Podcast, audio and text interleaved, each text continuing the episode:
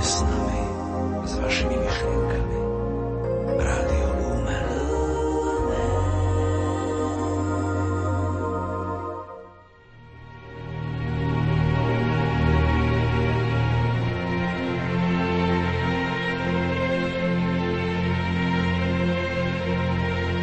Milí priatelia, v nasledujúcich minútach vám ponúkame reláciu Milosrdenstvo v evanieliových podobenstvách. Ide o návrat k myšlienkam predveľkonočnej rozhlasovej duchovnej obnovy, ktorú na vlnách Rádia Lumen viedol vojenský ordinár, otec biskup, monsignor František Rábek.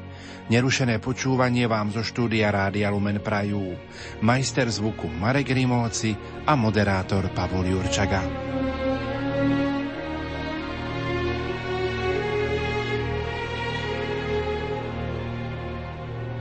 Milí poslucháči, znova vás srdečne pozdravujem všetkých. Včera večer sme si porozprávali o prvých troch podobenstvách o milosrdenstve a zostávajú nám ešte štyri. Takže vás pozývam k spoluuvažovaniu nad týmito podobenstvami, ktoré rozprával Ježiš, ktoré nie sú nejakými, možno povedať, bajkami, ale sú to spôsoby, akými sám Ježiš Kristus nám chcel priblížiť tématiku milosrdenstva, predovšetkým to, že Boh je voči nám milosrdný, ale aj okolnosti a podmienky, za akých my môžeme toto milosrdenstvo prijať. A tak teraz nasleduje štvrté podobenstvo o milosrdenstve, ktoré je na tému bezhraničného spolucítenia a inak nazývané aj podobenstvo o marnotnom synovi, alebo správnejšie o milosrdnom otcovi. Je to Lukáš, 15. hlava, 11. až 32.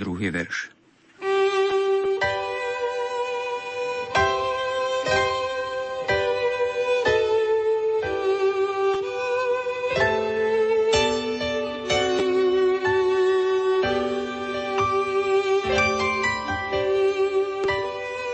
Čítanie zo svätého Evanielia podľa Lukáša. K Ježišovi sa približovali všetci mýtnici a hriešnici a počúvali ho. Farizei a zákonníci šomrali. Tento prijíma hriešnikov a jedáva s nimi. Preto im povedal toto podobenstvo. Istý človek mal dvoch synov. Mladší z nich povedal otcovi, otec, daj mi časť majetku, ktorá mi patrí a on im rozdelil majetok. O niekoľko dní si mladší syn všetko zobral, odcestoval do ďalekého kraja a tam svoj majetok hýrivým životom premárnil. Keď všetko premrhal, nastal v tej krajine veľký hlad a on začal trieť núdzu.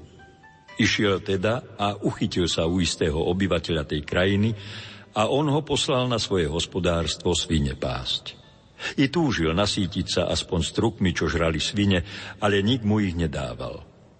Vstúpil teda do seba a povedal si, koľko nádenníkov u môjho otca má chleba na zvyš a ja tu hyniem od hladu. Vstanem a pôjdem k otcovi a poviem mu, oče, zhrešil som proti nebu i voči tebe. Už nie som hoden volať sa tvojim synom, príjmi ma ako jedného zo svojich nádenníkov. I vstal a šiel k svojmu otcovi.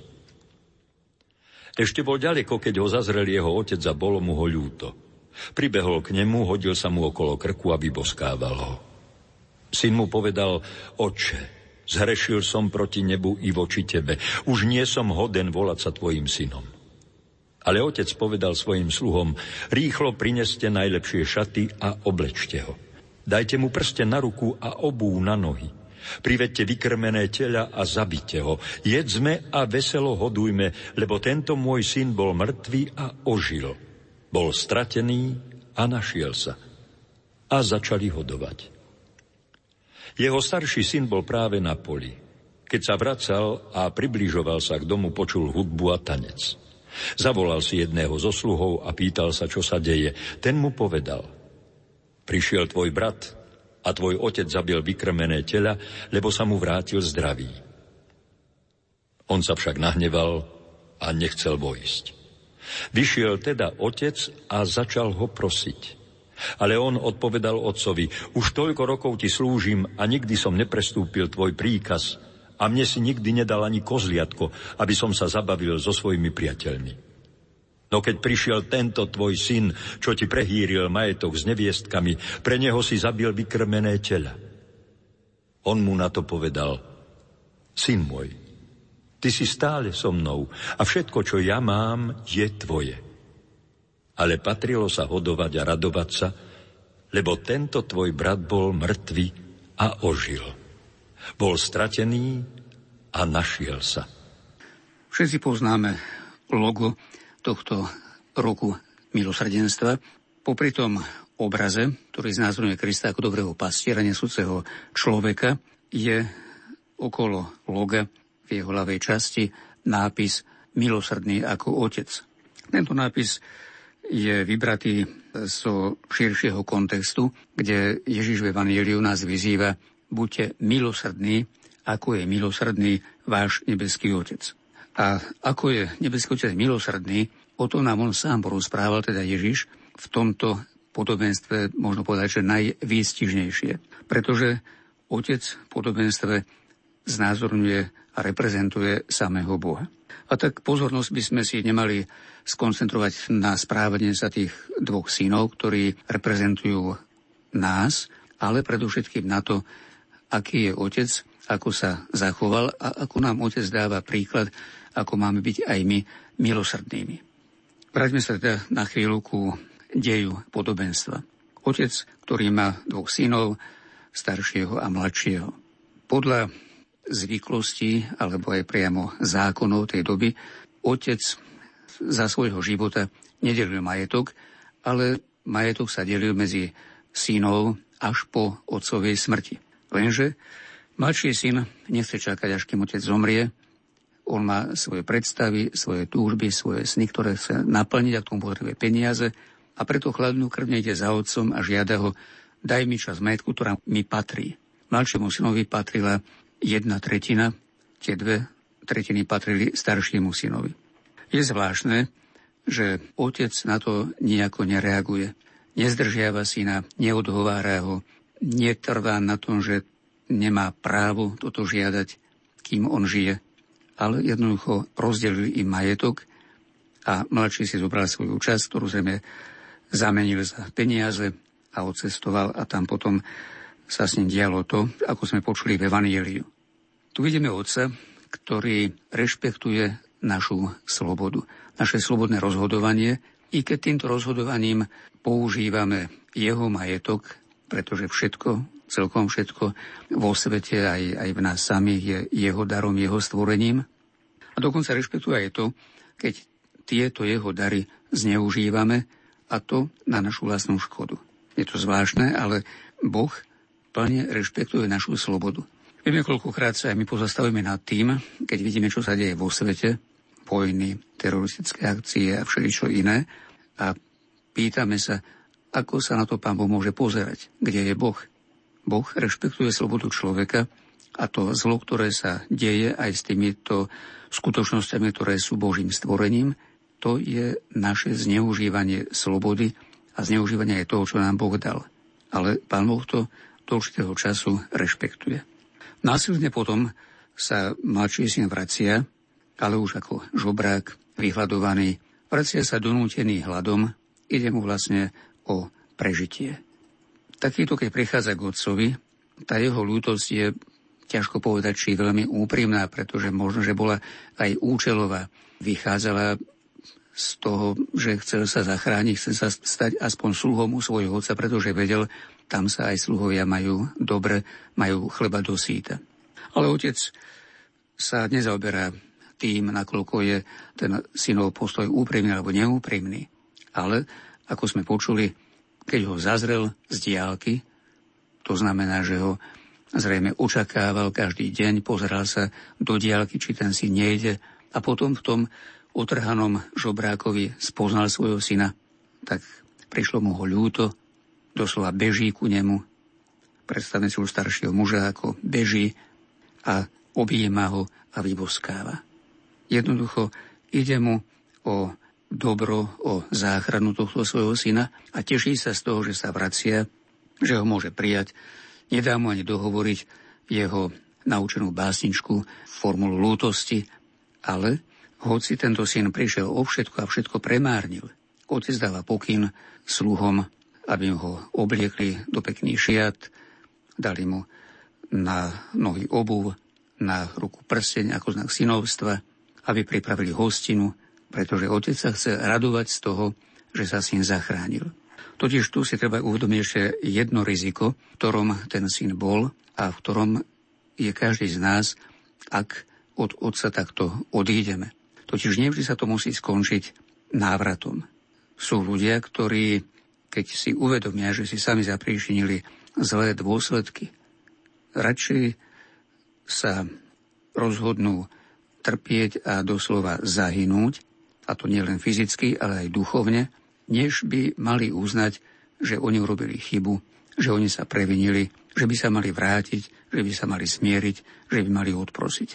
Aj takáto pícha v človeku je možná a je to niečo seba zničujúce a tam môžeme hľadať vysvetlenie tej otcovej radosti, keď hovorí, tento syn bol mŕtvý a ožil, bol stratený a našiel sa.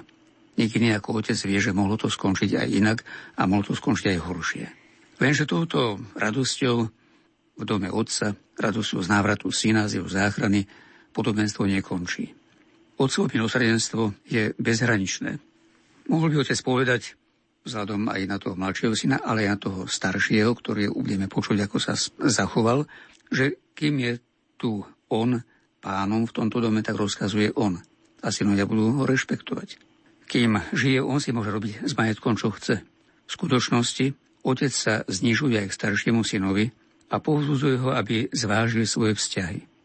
Pretože ten starší, keď sa vracal domov a počul tú zábavu, dal sa informovať, čo sa deje a keď sa dozvedel, tak nebol ochotný sa pripojiť k tejto otcovej radosti, nebol ochotný vstúpiť do domu, jednoducho, možno tak po ľudsky povedané, trucoval. Otec je veľmi nežný aj voči staršiemu ktorý ho ani neosloví otec. A on mu hovorí, syn môj, doslova synček môj. Otec uznáva, že majetok, čo zostal, patrí tomuto synovi. Tie dve tretiny. Ale nezamerial sa na to, pretože si mu vyšíta, že ani kozľatko si mi nedal. Otec hovorí, všetko, čo je moje, je tvoje. Čiže aké kuzliatko, všetko ti patrí.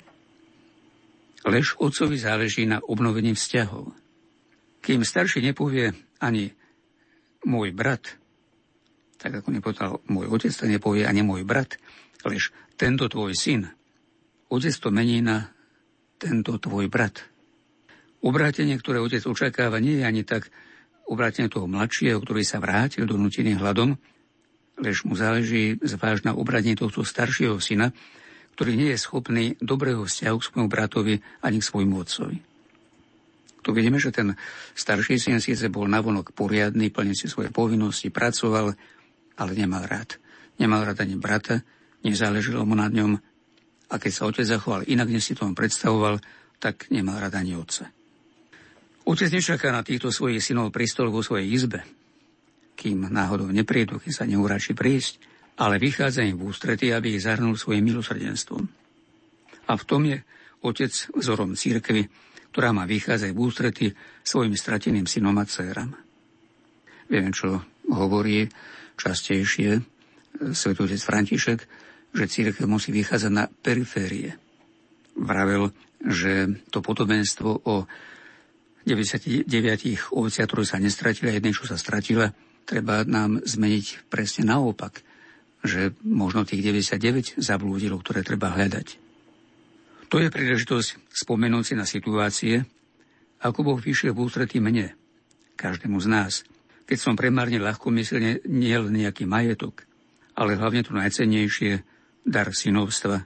Ak sme boli ochotní vrátiť sa, vstúpiť do spovednice a prosiť o odpustenie, tak si treba uvedomiť, že tomu predchádzalo tiché, možno nami neuvedomené, ale skutočné pôsobenie Božej lásky, ktorá nás pobadala k obráteniu a k pokániu k návratu k Otcovi. Ilustroval by som túto skutočnosť aj tým, že jedným z takých prejavov Božej milosrdnej lásky, ktorá ide v ústrety človeku, je aj náš ordinariát.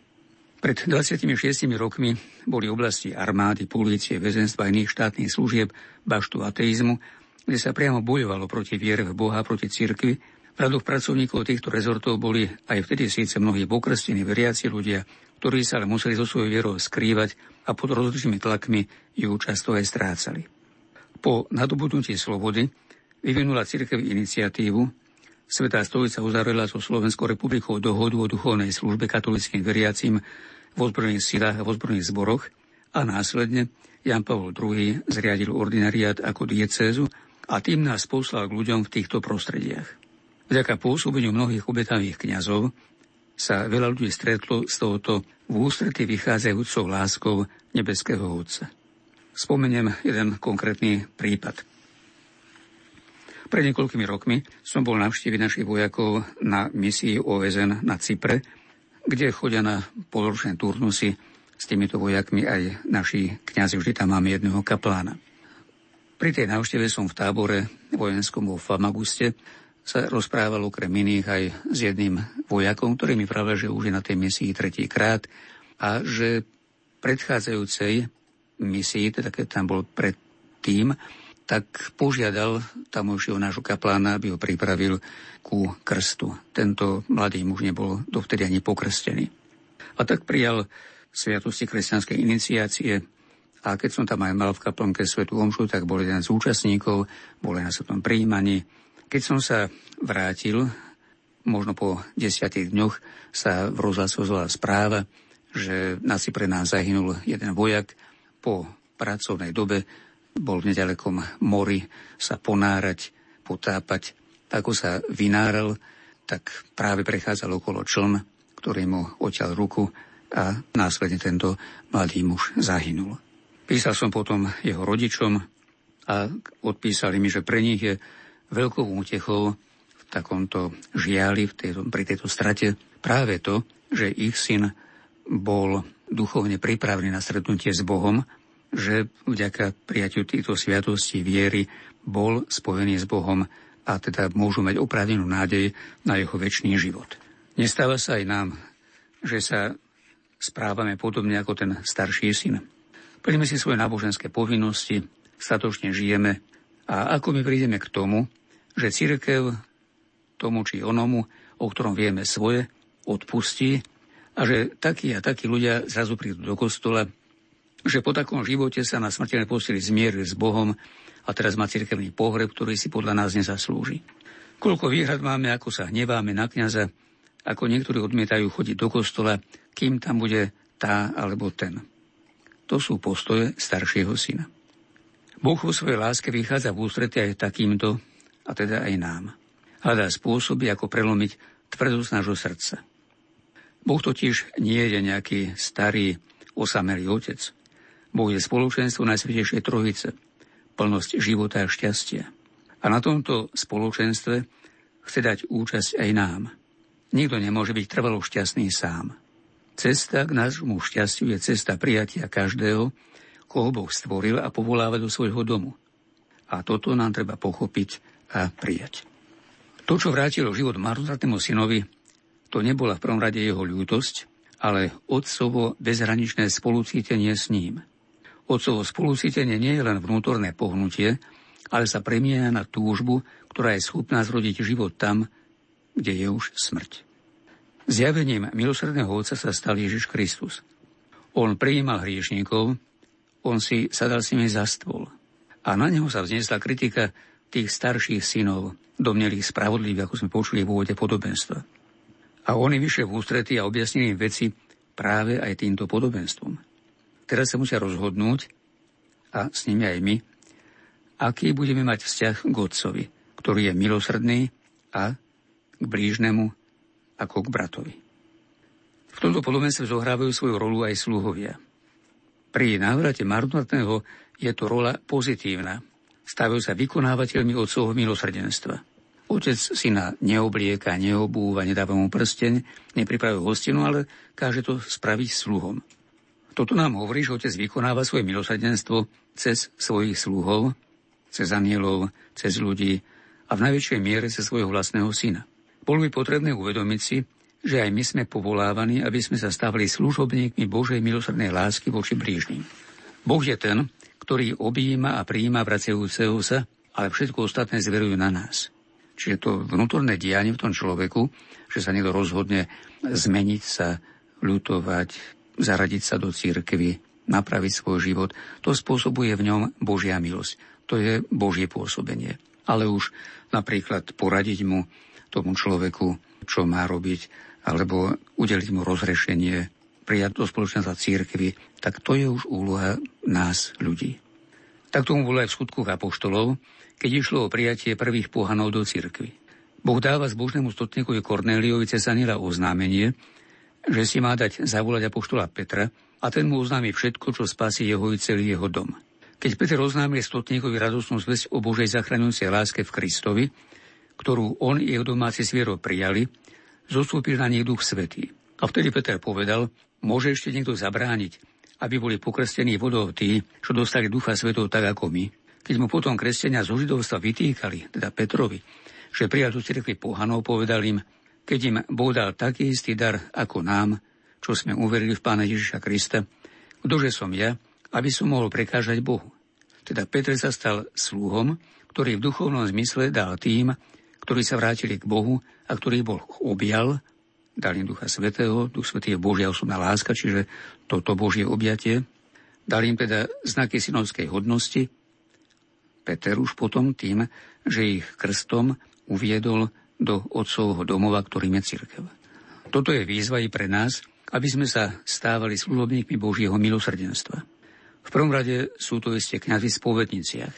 Koľko je to únavnej služby, v tomto čase pred sviatkami pre kňazov, ktorí spovedajú. Ale hlavne, koľko je to radosti z prijatia toľkých vracajúcich sa do otcovho domu. Počuli sme aj teraz z Vatikánskeho rozhlasu prejav svätého Otca ku spovedníkom, ako zdôrazňuje starostlivú pozornosť a lásku, ktorou spovedníci majú prijímať kajúcnikov. Pri návšteve Adlimina keď sme diskutovali so Svetým Otcom, tak som sa ho opýtal, že čo by nám poradil, na čo by sme si mali dať tak veľmi záležať. A tam nám povedal niečo podobné ako teraz v tomto príhovore.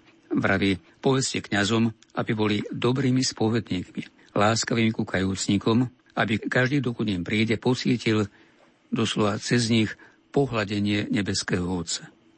Služobník milosrdenstva sú aj rodičia, ktorí prinášajú dieťa na krst, ktorí ho kresťansky vychovávajú, vedú k prvej svetej spovedi a prijímaniu, ku sviatosti birmovania, čiže sprostredkovávajú tieto Božie dary svojou službou. Je dôležité prijímať do našich cirkevných spoločenstiev tých, čo sa zmierujú s Bohom úprimným pokáním. Prijímať ich nielen tak, že teda môžu prísť medzi nás, ale dávať aj najavo svojou pozornosťou, svojim vzťahom, svojim príhovorom, svojou modlitbou, svojou pomocou, to, že ich berieme ako súčasť tej našej rodiny církvy. Šaty, obu, prsten, vykrmené tela, hudobníci, to všetko niečo stálo. Ale pre otca bolo dôležité to, aby syn cítil, že sa vrátil domov, že je prijatý, že je opäť synom. Čiže neišlo otcovi o to, že bolo ľúto, čo ho to všetko stojí. To bolo úplne akoby vedľajšie. Dôležité bolo to, aby zahrnul syna radosťou a úctou. V našej dobe takmer všetko meriame peniazmi a kalkulujeme, čo sa oplatí a čo sa neoplatí. Vytvárať živé kresťanské spoločenstvo, kde sme my, ale aj tí, čo sa vracajú a nachádzame tu domov, bratské vzťahy, atmosféru modlitby prežívanú, bohoslužbu, vrátane pekného spevu, ale aj čas strávený spoločnými aktivitami, ochotnou pomocou, na to v našej dobe spravidla nemáme čas, pretože musíme venovať zarábaniu peňazí a iným povinnostiam či záujmom. Ale ak považujeme spoločenstvo církvy, spoločenstvo našej farnosti za Božiu rodinu, tak účasť na jej živote, na jej rozvíjaní, nemôže byť pre nás stratou času, lež uplatí sa do vytvárania tohto domova investovať.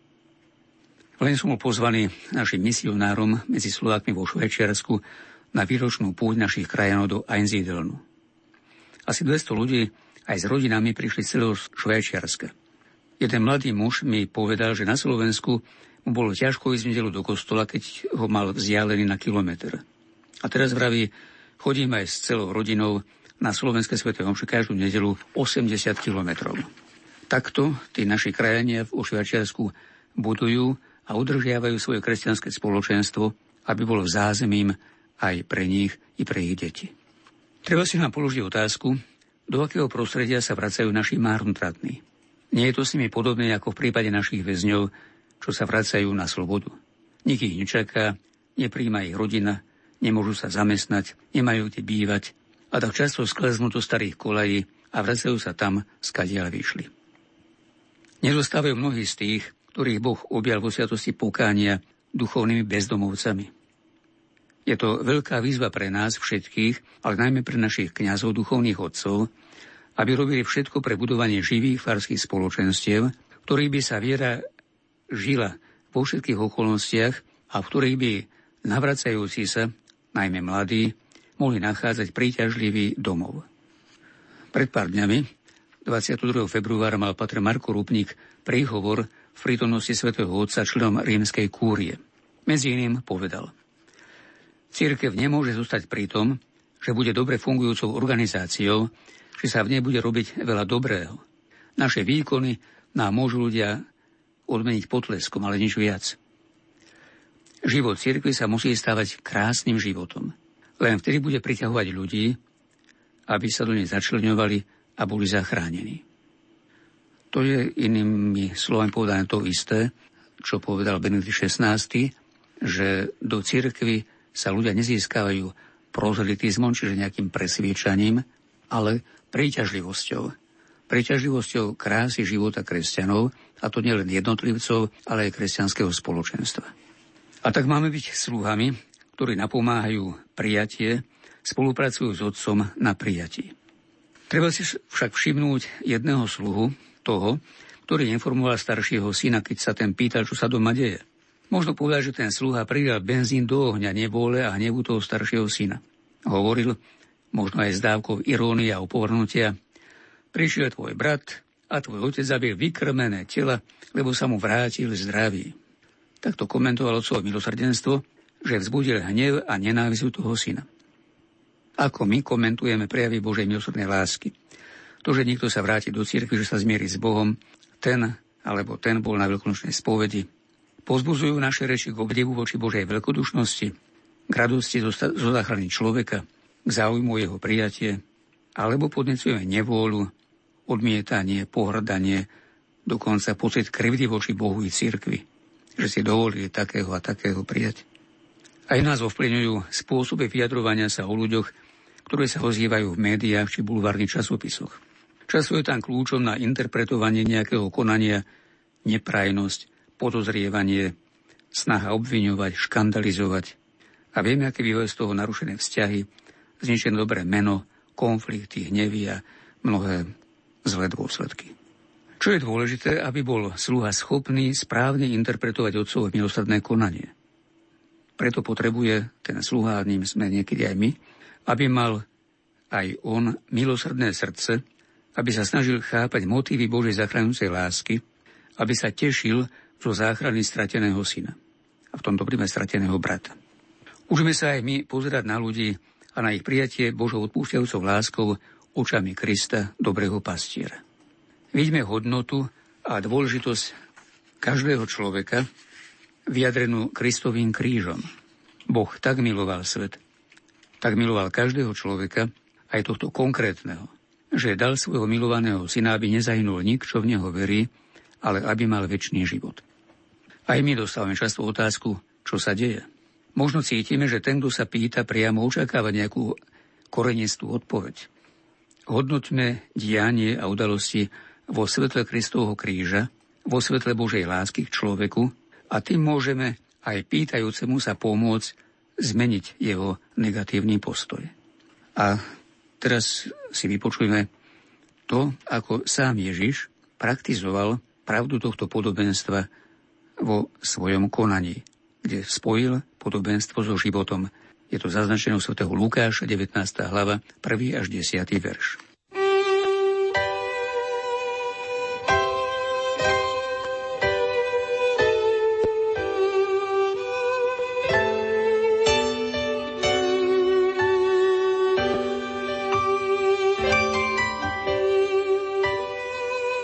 Čítanie zo svätého Evanielia podľa Lukáša. Ježíš vošiel do Jericha a prechádzal cezeň. A tu muž menom Zachej, ktorý bol hlavným mýtnikom a bol bohatý, zatúžil vidieť Ježiša, kto to je, ale nemohol pre zástup, lebo bol malej postavy. Bežal teda napred a vyšiel na planý figovník, aby ho uvidel, lebo práve tade mal ísť.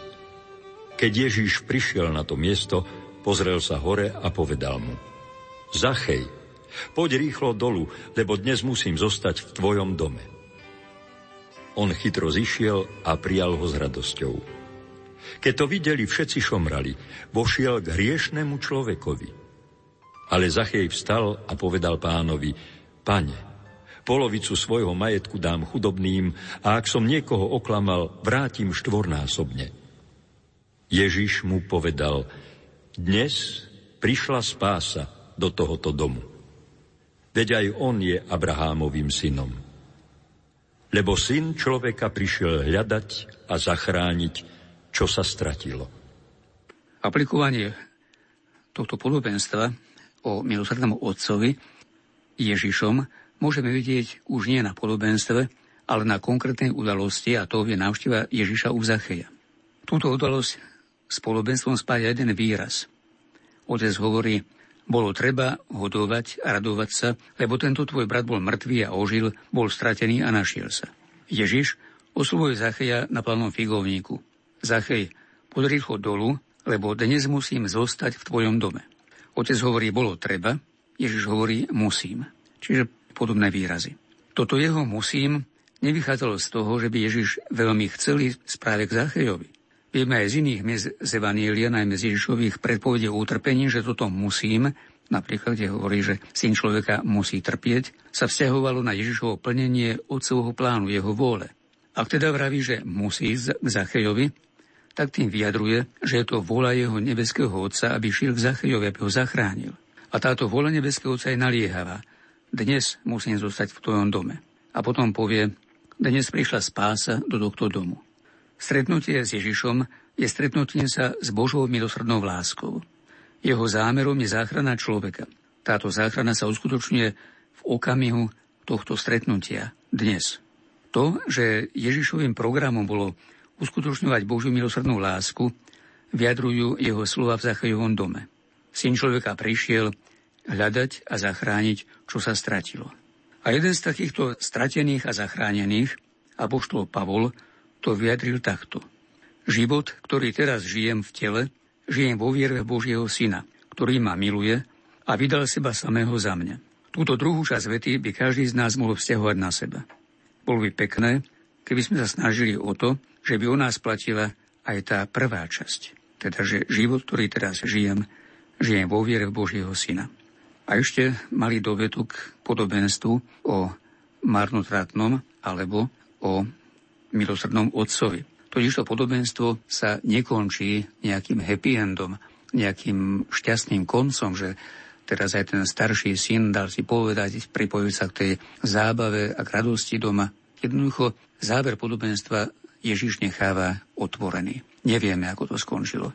Nevieme, či starší syn sa dal otcom prehovoriť, či sa dal presvedčiť jeho láskou, alebo zostal zatvrdilý, odvrátili sa a nepripojuje sa k radosti zo záchrany svojho brata a nechápal ani lásku a odpúšťanie svojho otca.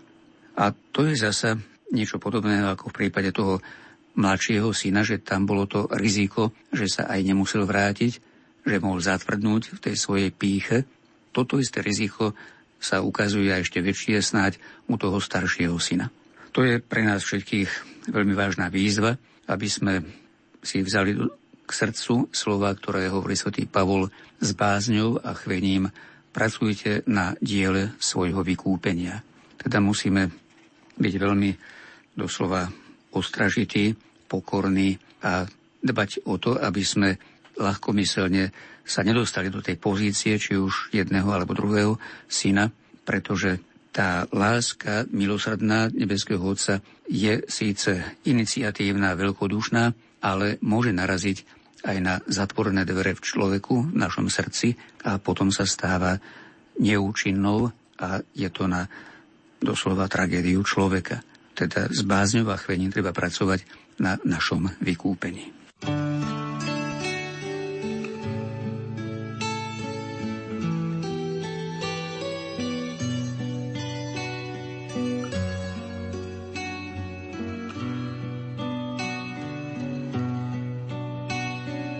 Uplynulo viac než 2000 rokov od chvíle, čo Božia láska chodila po zemi, prinášajúc svetlo pravdy v tmách. Bola to láska, ktorá liečila i zraňovala. Otvárala nové cesty, rozbíjala putá otroctva, putá bezsilnosti. Chcela, aby ľudí spájala vrúcnosť srdca, rídzosť, vernosť, pokora.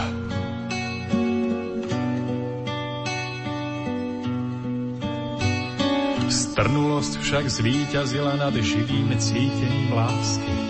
Zobral si sa tomu, ktorý kvôli tebe zostúpil do temnôt zeme.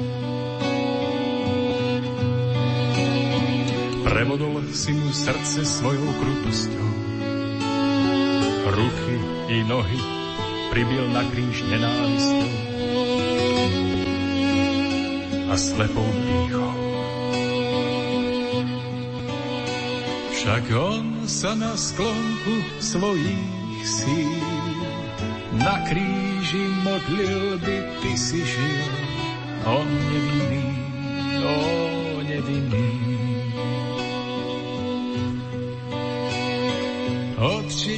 Hriech svoj si chcel, hriech voči láske nevinnej, nevinnej, jo, nevinnej.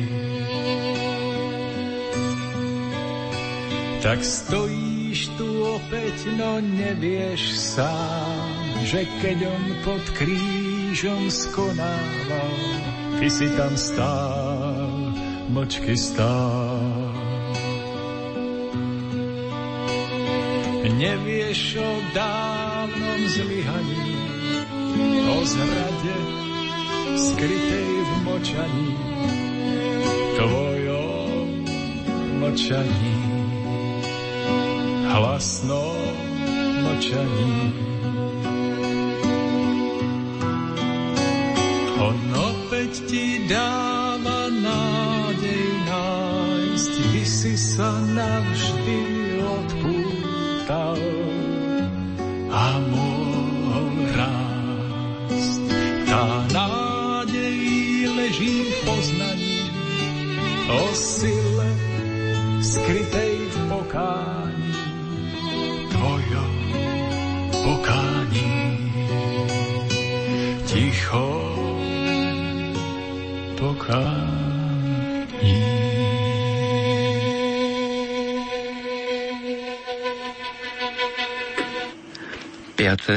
podobenstvo musím povedať, že nie o milosrdenstve, ale skôr v tomto prípade je to protiklad milosrdenstva, podobenstvo o boháčovi a chudobnom Lazárovi. Lukáš, 16. kapitola, 19. až 31. verš.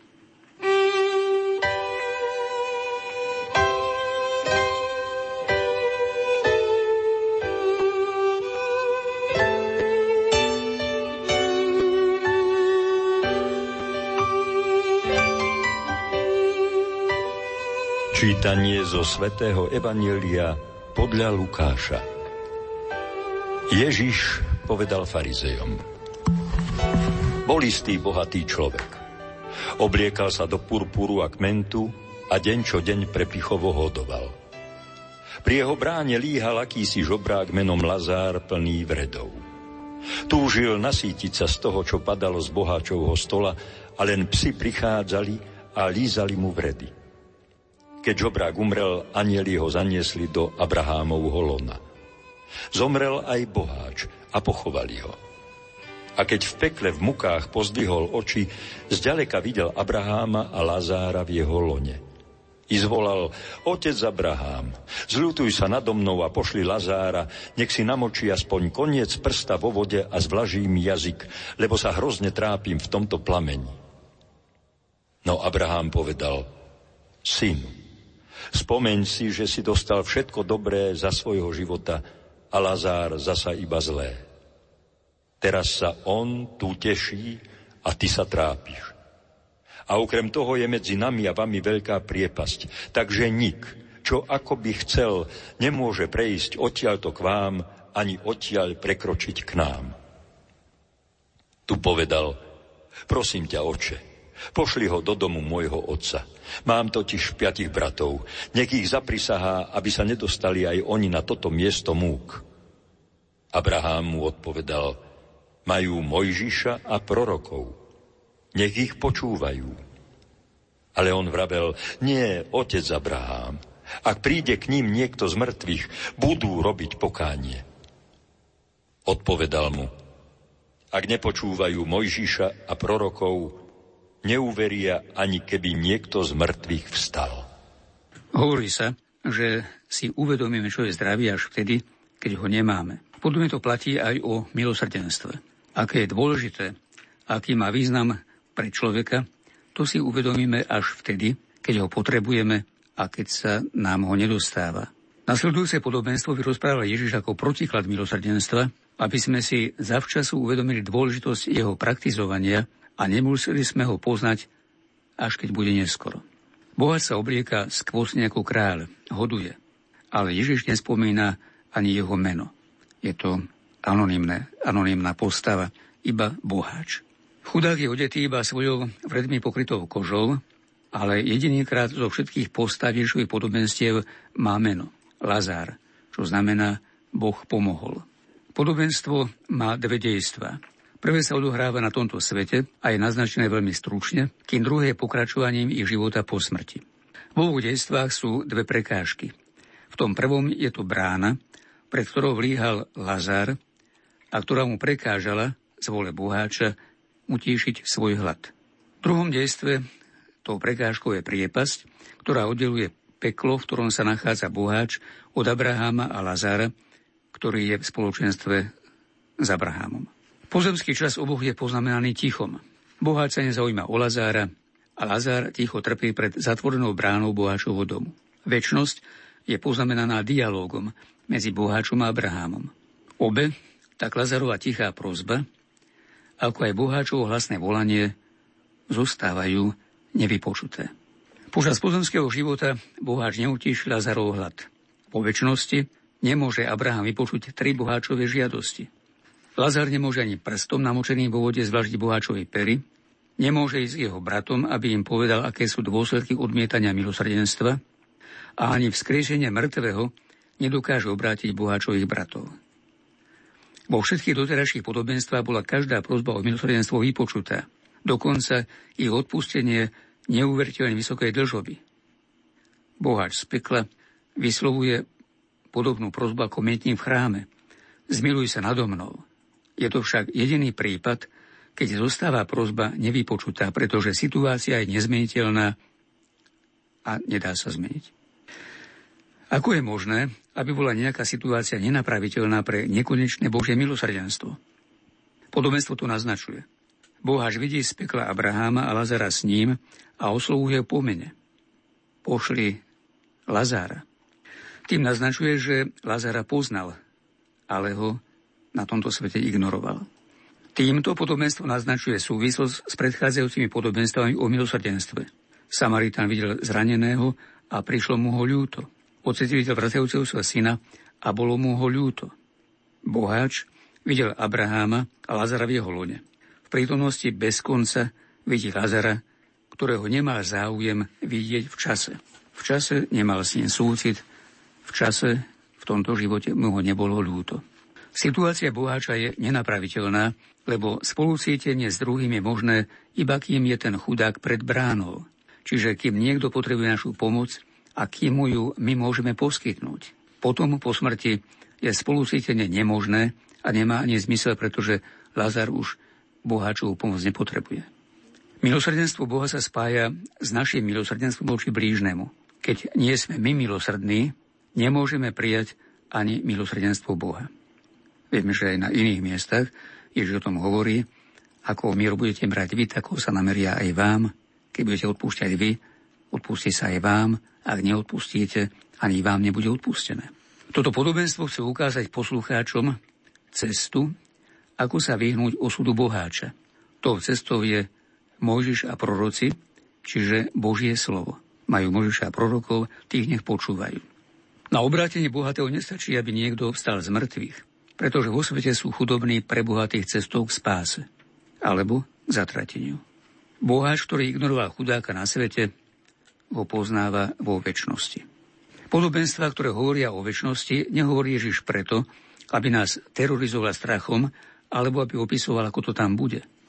Týmito podobenstvami o konci pozemského života hovorí Ježiš o väčšnosti pre čas, alebo o budúcnosti pre prítomnosť. Čiže aby sme vďaka týmto informáciám, čo nás čaká vo väčšnosti, zvládali správne život v tomto čase. Pretože naša väčšnosť potom závisí od toho, ako prežijeme život v tomto čase. Ježiša zaujíma prítomnosť a poukazuje na koniec, aby nám pomáhal správne zvládnuť prítomný život. Na túto tému hovorí Ježiš aj podobenstvo o poslednom súde, ktoré sa nachádza v Matúšovom evanieliu 25. hlave 31. až 46. verš.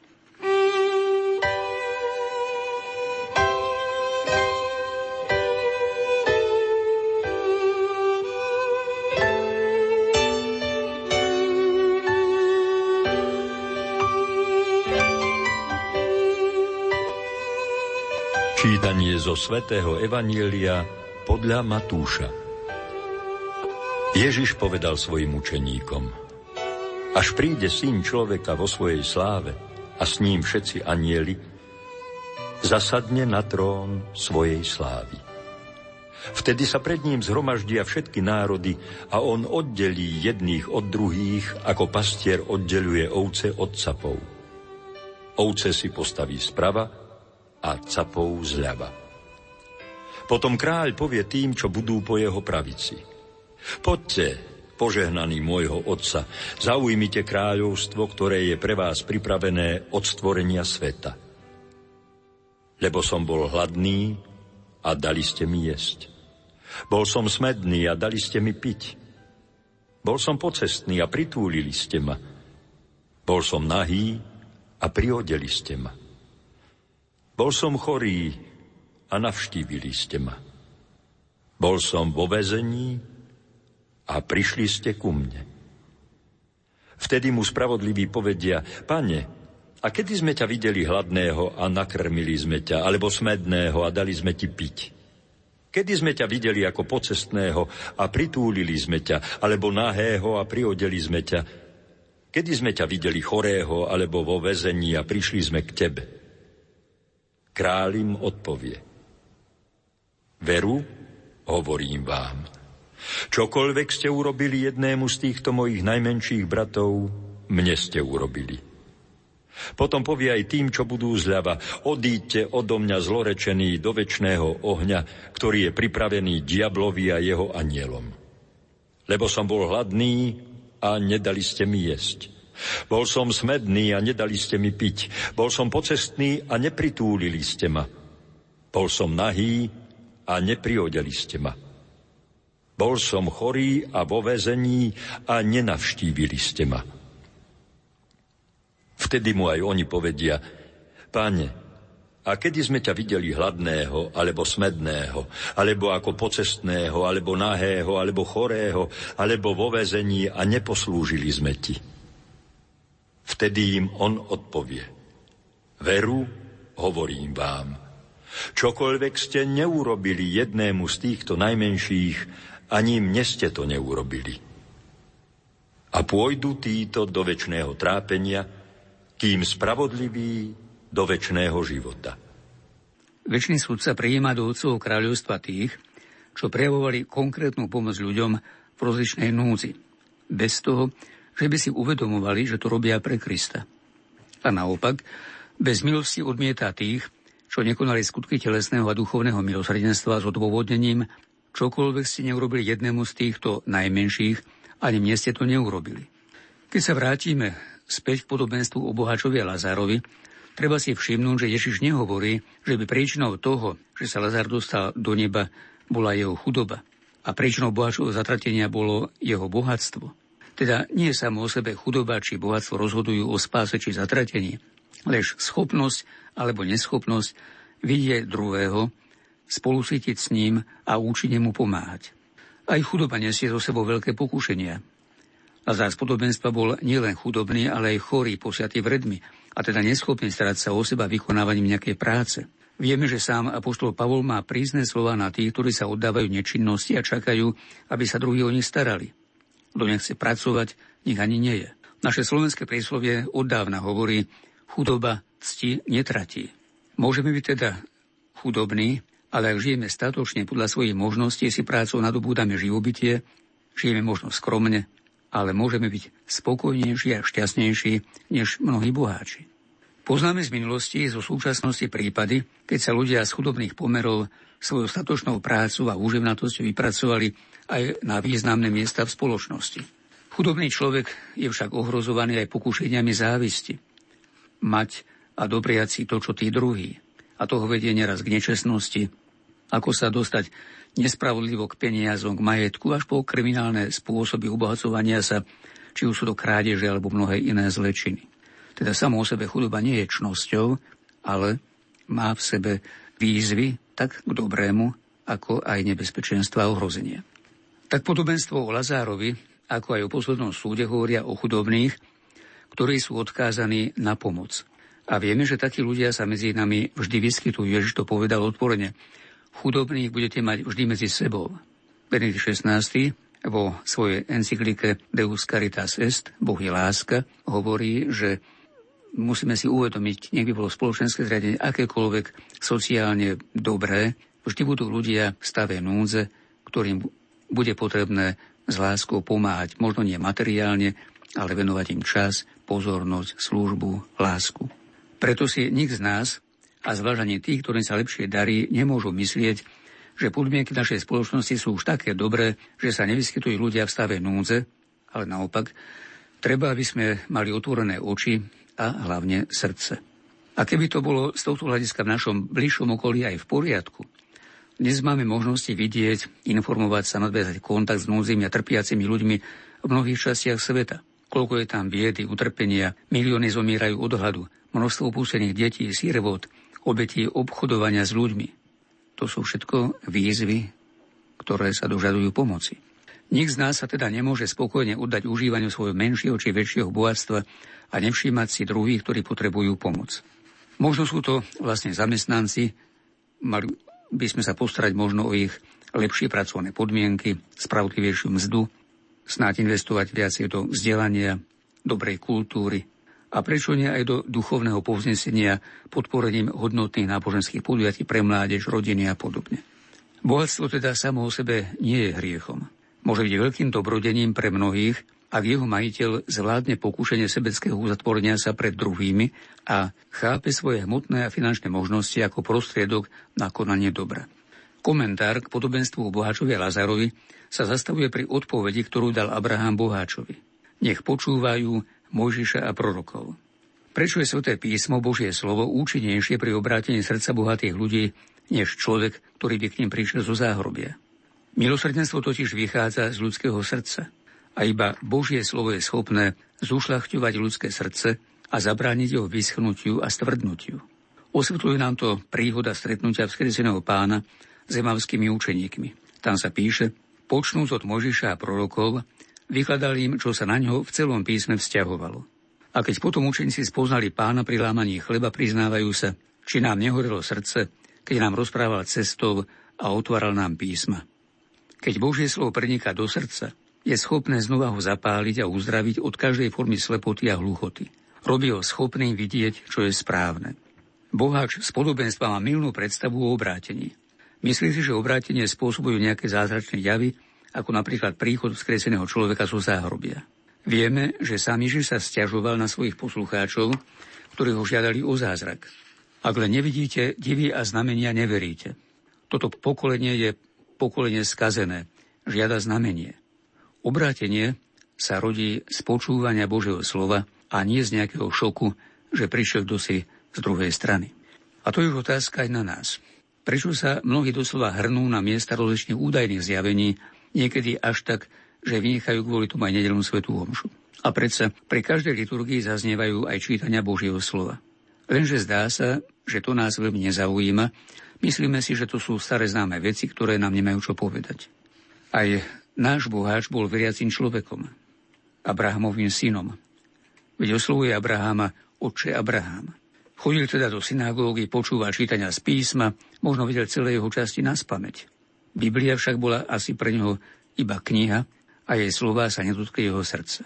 Preto predpokladá, že počúvanie písma nebude mať účinok ani na jeho bratov a žiada pre nich akúsi šokovú terapiu.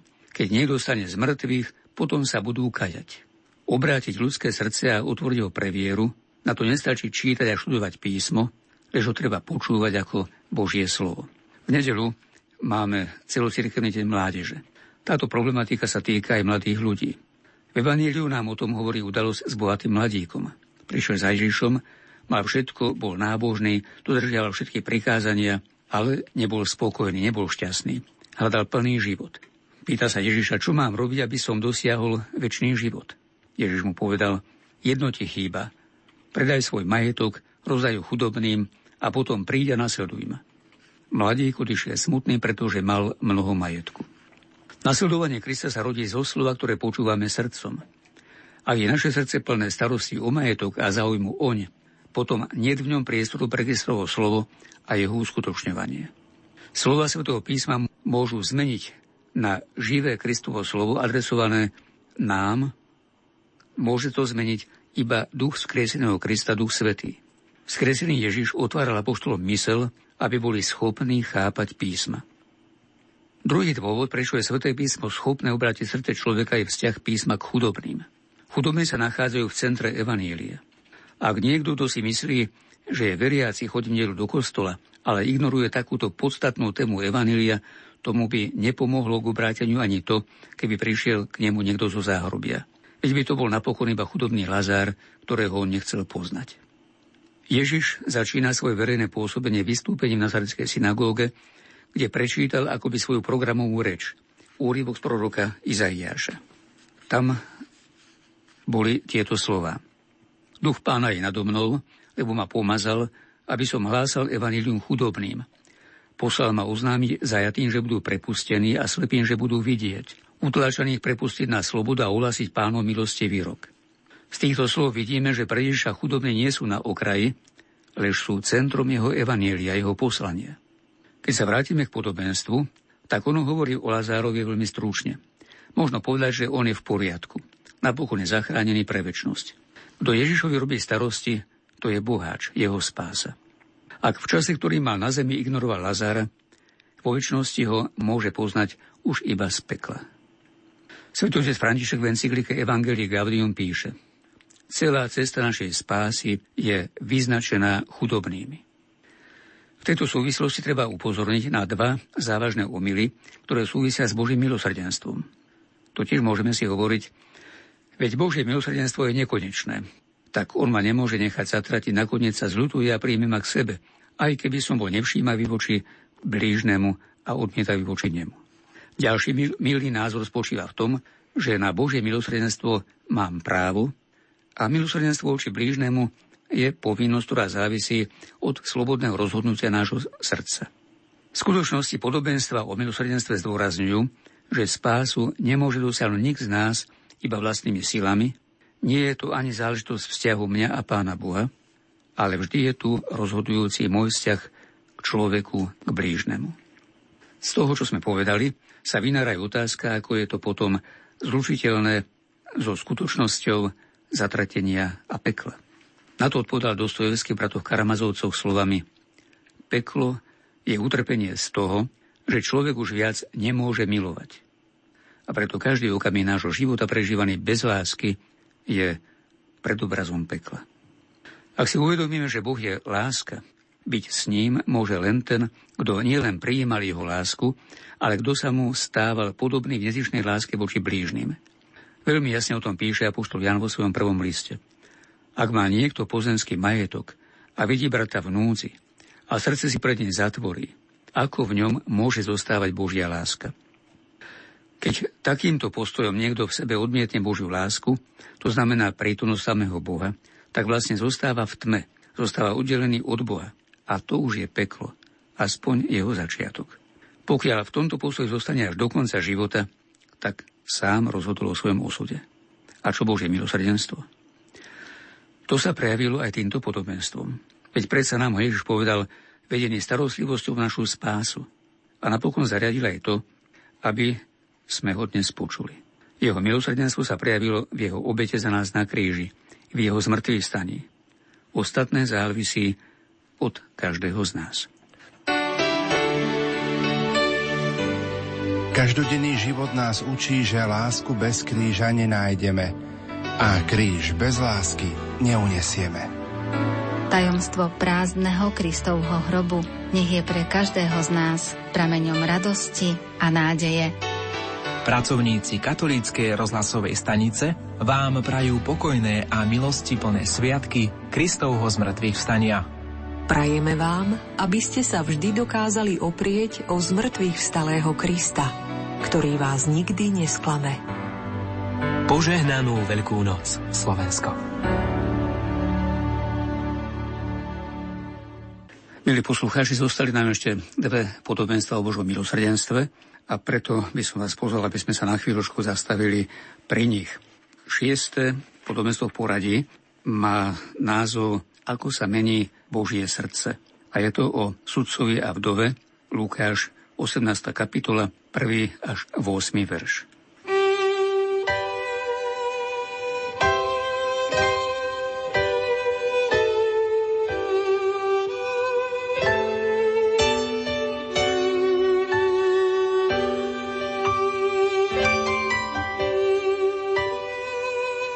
Čítanie zo svätého Evanielia podľa Lukáša. Ježiš rozpovedal učeníkom podobenstvo, ako sa treba stále modliť a neochabovať. V istom meste bol sudca, ktorý sa Boha nebál a ľudí nehambil. Bola v tom meste aj vdova, ktorá k nemu chodila s prozbou obráň ma pred mojim protivníkom. Ale on dlho nechcel. No potom si povedal, hoci sa Boha nebojím a ľudí sa nehambím, obránim tú vdovu, keď ma tak unúva, aby napokon neprišla a neudrela ma po tvári. A pán povedal, počúvajte, čo hovorí nespravodlivý sudca. A Boh neobráni svojich vyvolených, čo k nemu volajú dňom i nocou, a bude k ním nevšímavý? Hovorím vám, zaraz ich obráni ale nájde syn človeka vieru na zemi, keď príde? Zastavím sa na chvíľu pri obsahu tohto podobenstva. Ide o vdovu a sudcu a ako sme si vravili, že všetky tie podobenstva sú vo forme trojuholníka, tak pán Boh je tam spomenutý tak veľmi akoby letmo, totiž ten sudca sa Boha nebal. Vdova v tej dobe bola osoba, ktorá bola, možno povedať, vydaná na pospas z voli svojho prostredia, pretože bola úplne bezbranná, bezprávna, často bola potom korisťou rozličných záujmov, napríklad o jej majetok a podobne. A zrejme táto vdova z podobenstva sa nachádzala v takomto položení ohrozenia a jediný, jediný, kto ju mohol obrániť, kto jej mohol pomôcť, bol miestný sudca. Sudca v tej dobe bol niečím takým ako starosta v obci, mal, možno povedať, že neobmedzenú moc. Jeho rozhodnutia boli platné a všetci sa museli podľa nich riadiť. A naviac išlo o sudcu v tomto prípade, ktorý nebral úhľad ani na ľudí a neveril v Boha alebo pána Boha nerešpektoval a teda robil si, čo chcel. Výsledkom bolo, že táto vdova sa darmo domáhala právnej pomoci, ochrany, vychádzalo to znova a znova na zmar ale čím je táto vdova zvláštna a v čom je príkladom pre nás, že neustala v snahe domáhať sa svojho práva a domáhať sa aj toho, aby sudca urobil svoju povinnosť a ju obránil.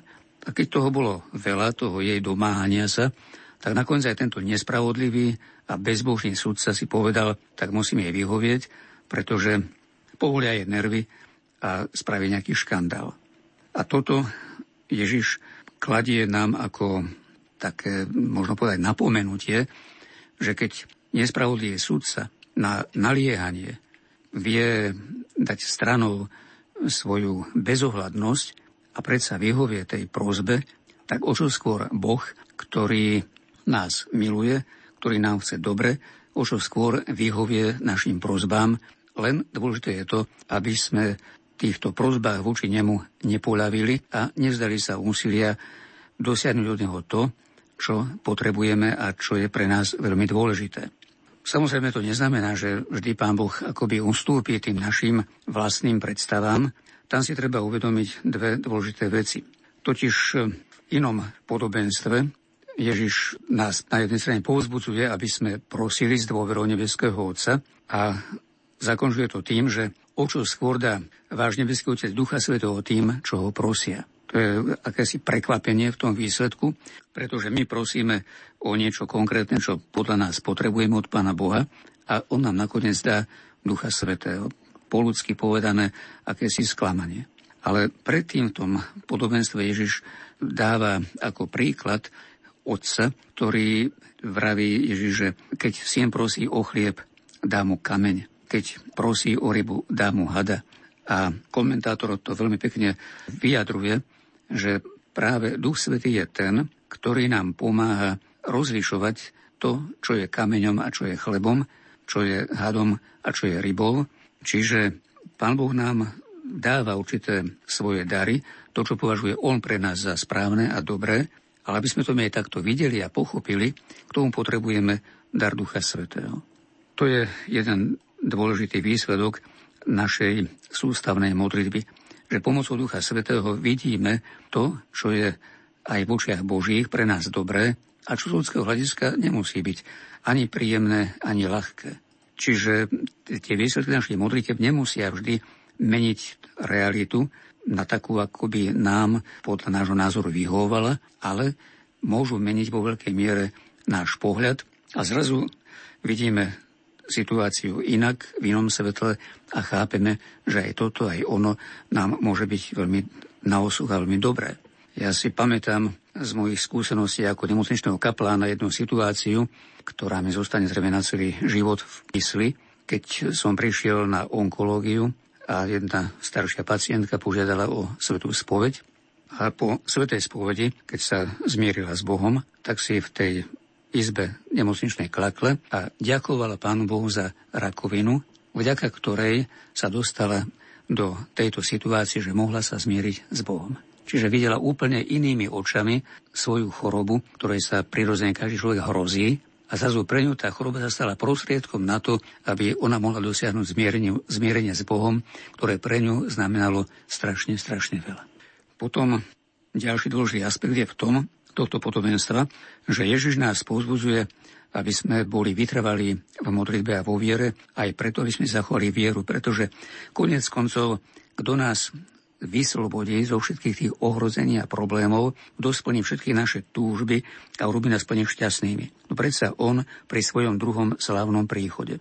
Ale dovtedy je potrebné, aby sme mu dôverovali, aby sme ho zvierou čakali a aby on, keď príde, našiel nás v tomto postoji viery v neho ale práve tu kladie otázku, či nájde vieru na zemi, keď sa vráti.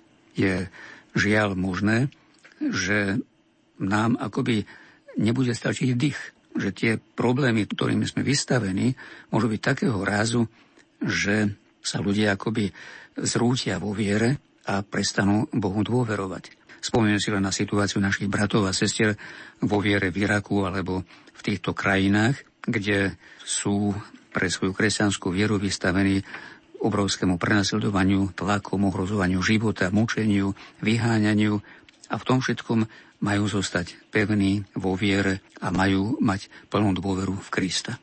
Je to takmer nadľudské. A čo nám tu môže pomôcť, to je vytrvalá úprimná modlitba a je to teda výzva nevzdať sa tejto modlitby, nevzdať sa tejto dôvery voči Bohu. Teraz by sme prešli ku malej ilustrácii, ktorú máme tiež u svätého Lukáša, a to v 5. hlave 27. až 28. verši.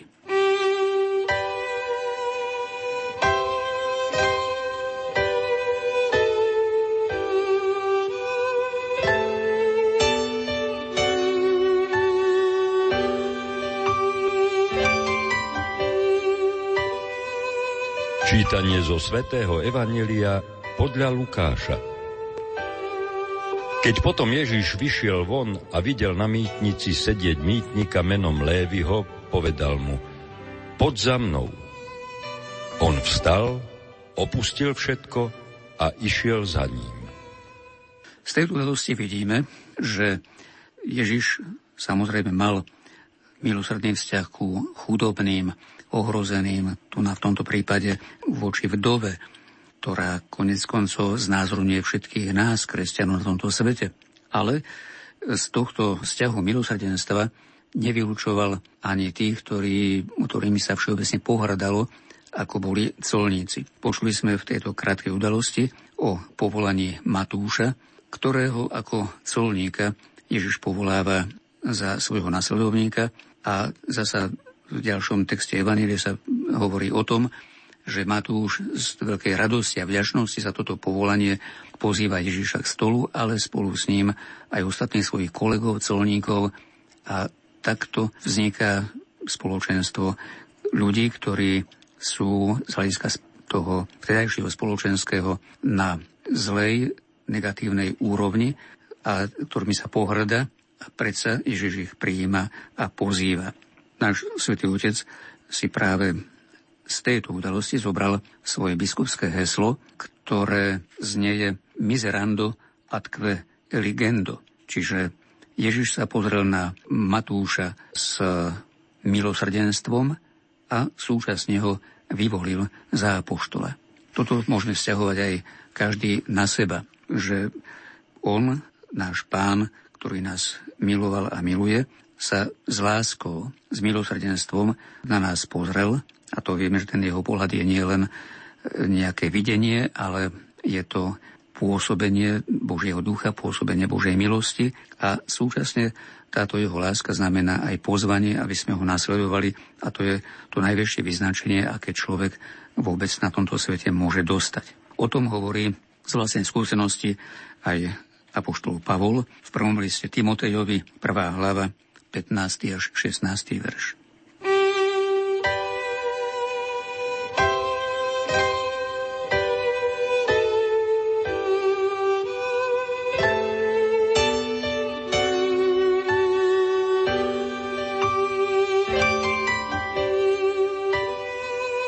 Čítanie z prvého listu svätého Apoštola Pavla Timotejovi. Toto slovo je spolahlivé a úplne vierohodné. Kristus Ježiš prišiel na svet zachrániť hriešnikov. A ja som prvý z nich. Ale dosiahol som milosrdenstvo, aby na mne na prvom ukázal Kristus Ježiš všetku zhovievavosť ako príklad pre tých, čo v Neho uveria pre väčší život. Tebe slaví silu má, Teba silný chválu vzdá. Ty si slávny, majster môj, Ty si Ježiš, lásky zdroj. Moje srdce pokoj má, keď sa o teba opieram zlomeného ducha mám, tebe plnosť nachádzam. Ježiš Kristus, radca môj, Ty si Ježiš, priateľ môj. Život svoj si za mňa dal. Moju vinu si so mňa sňal. Pod kríž sa vraciam zas. Chcem tu počuť len tvoj hlas. Ty sa o mňa postaráš, rany krvou obmývaš. Svoju slávu odkladám. Vezmi všetko,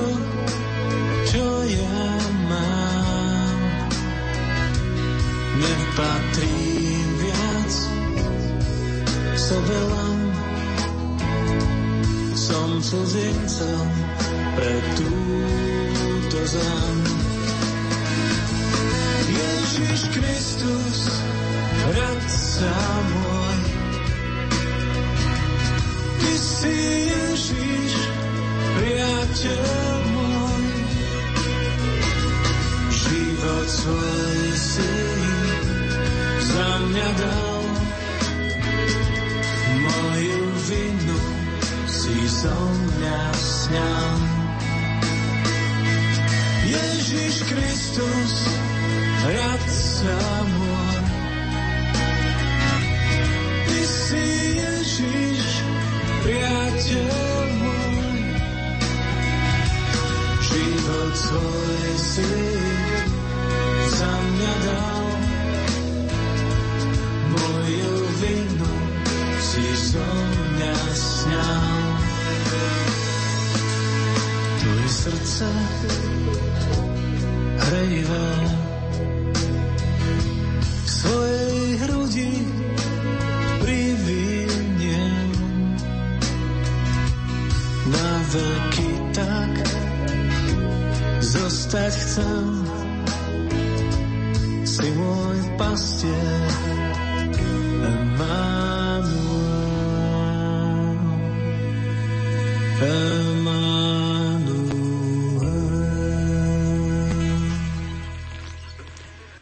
napokon siedme podobenstvo o milosrdenstve na tému Kto je ospravedlený pred Bohom o farizejovi a mýtníkovi v chráme.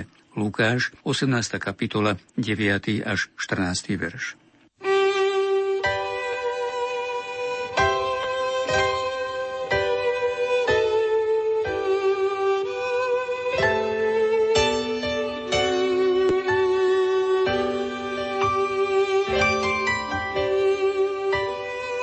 Čítanie zo svätého Evanielia podľa Lukáša. Tým, čo si namýšľali, že sú spravodliví a ostatnými pohrdali, povedal Ježiš toto podobenstvo. Dvaja ľudia vstúpili do chrámu modliť sa. Jeden bol farizej, druhý mýtnik. Farizej sa postavil a takto sa v sebe modlil – Bože, ďakujem Ti, že nie som ako ostatní ľudia, vydierači, nespravodlivci, cudzoložníci, alebo aj ako tento mýtnik. Postím sa dva razy do týždňa, dávam desiatky zo všetkého, čo mám. Mýtnik stál celkom vzadu a neodvážil sa ani oči k nebu zdvihnúť, ale bil sa do prs a hovoril, Bože, buď milostivý mne hriešnemu.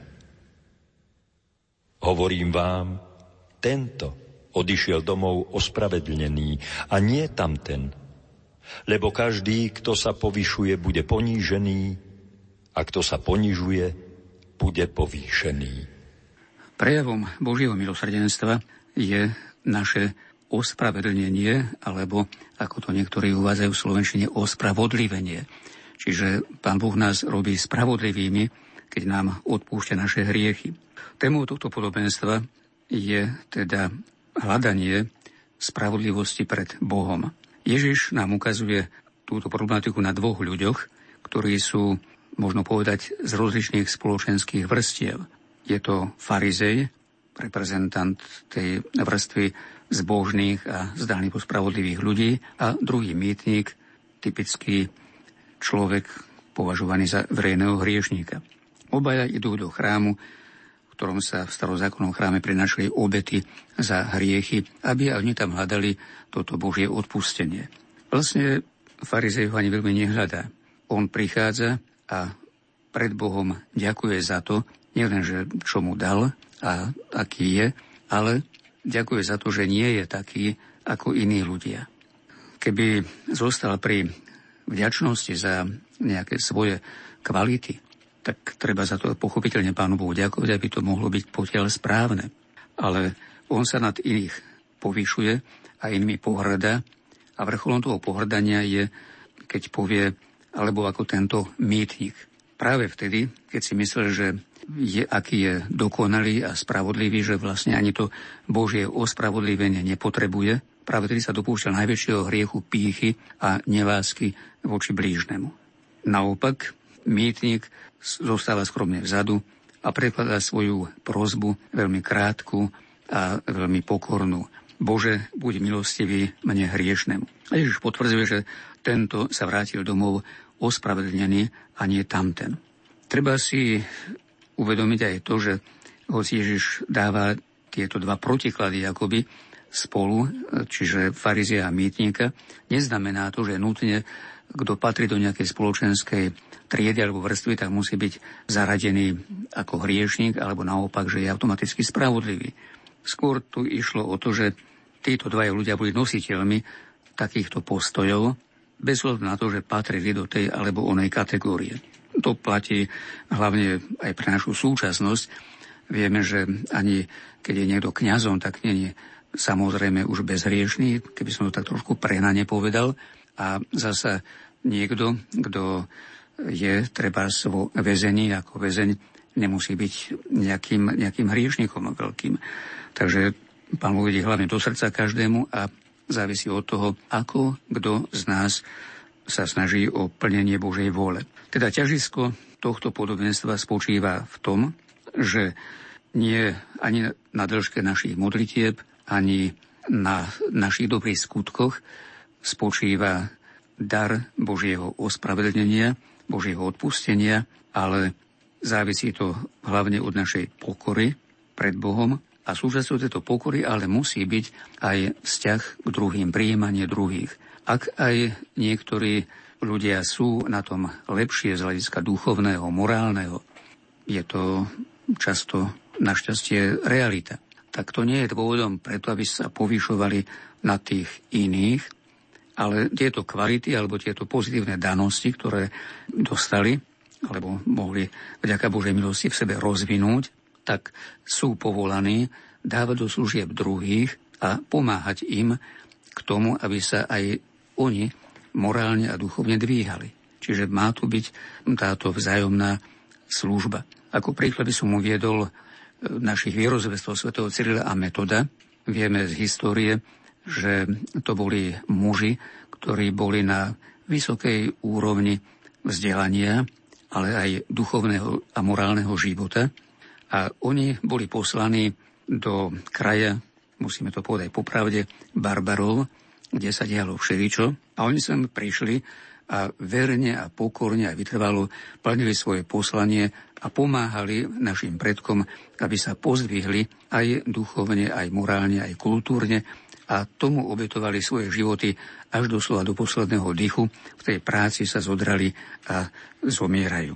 To boli muži, ktorí boli svetí, ale nie takí, že by sa boli nad nás povyšovali, stavili sa na piedesta, ale práve naopak, ktorí sa dali do služby nášho ľudu a s tou najväčšou láskou a pokorou mu slúžili a ich ovocie, ovocie ich práce my, možno tak povedať, že cítime a prežívame doteraz. Na záver, drahí poslucháči, by som chcel ukončiť toto uvažovanie takouto myšlienkou.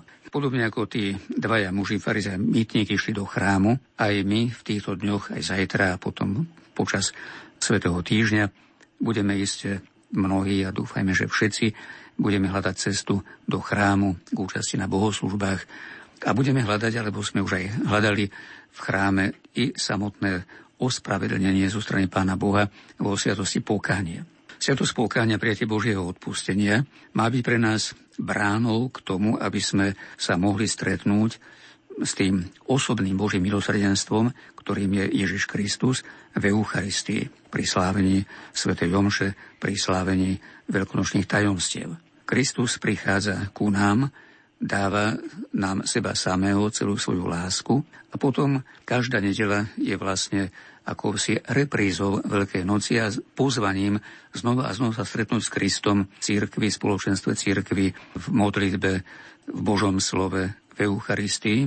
A tak by sa vlastne náš chrám, naša účasť na bohoslužbe vždy mala pre nás stávať akýmsi srdcom, tak ako v našom organizme srdce stiahuje krv do seba, stláčajú a potom ju obohatenú o živiny, o kyslík posiela do celého organizmu, aby niesla živiny všade tam, kam príde, tak aj my ako kresťania by sme mali myslieť nielen na seba, ale takto obohatený touto Božou láskou, tými Božími obrazne povedané živinami, mali by sme vychádzať zo slávenia veľkonočných bohoslúžieb, ale aj z každej nedelnej svetej omše do našich prostredí, ako je rodina, ako je pracovisko, ako je naša spoločnosť, kdekoľvek, ale prichádza tam ako nositelia Božieho milosrdenstva, Božej lásky k človeku, Božieho odpustenia, Božej pravdy, služby našim blížnym a Mali by sme sa pričiniť aj o to, že by sa v tom našom prostredí niečo menilo k lepšiemu, aby tam bolo viacej cítiť túto prítomnosť Boha, ktorý je láska, ktorý miluje človeka. Pokiaľ by sme to takto s jeho pomocou robili, tak celkom iste nielen my sa budeme stávať spravodlivejšími, lepšími, nielen nás bude rozvíjať Božie milosrdenstvo, ale cez nás sa bude meniť veľa toho aj v našom prostredí, v našich rodinách, aj v celej našej vlasti. Úprimne to želám sebe a všetkým nám. Nech nám tom Pán pomáha.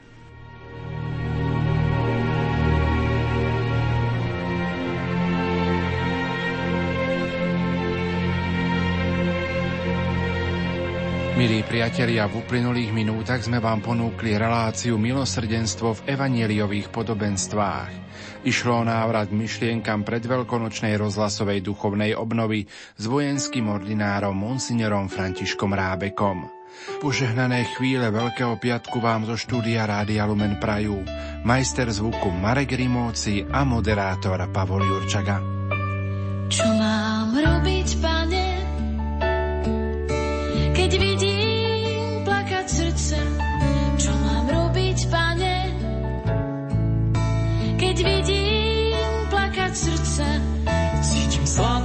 jeho slz Nechcem z nich vidieť mŕtve more. Život ho volá, ale trň. Vbil sa na mieste lásky, kde bolí stokrát viac. Čo mám robiť, pane, keď vidím plakať srdce?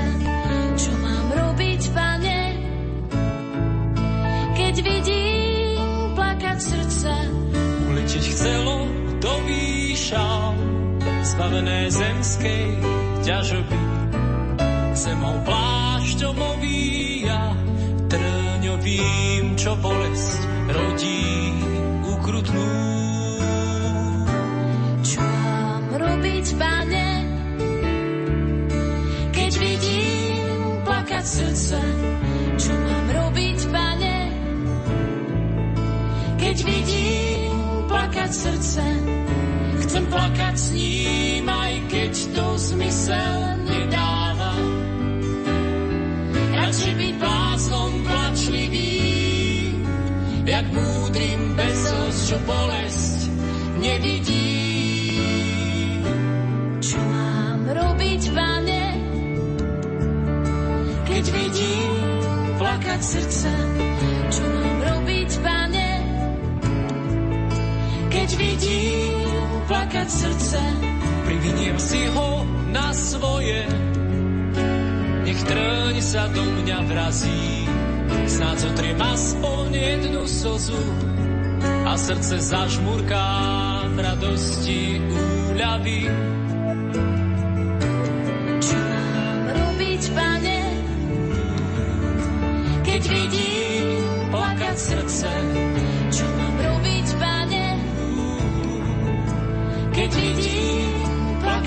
Pane,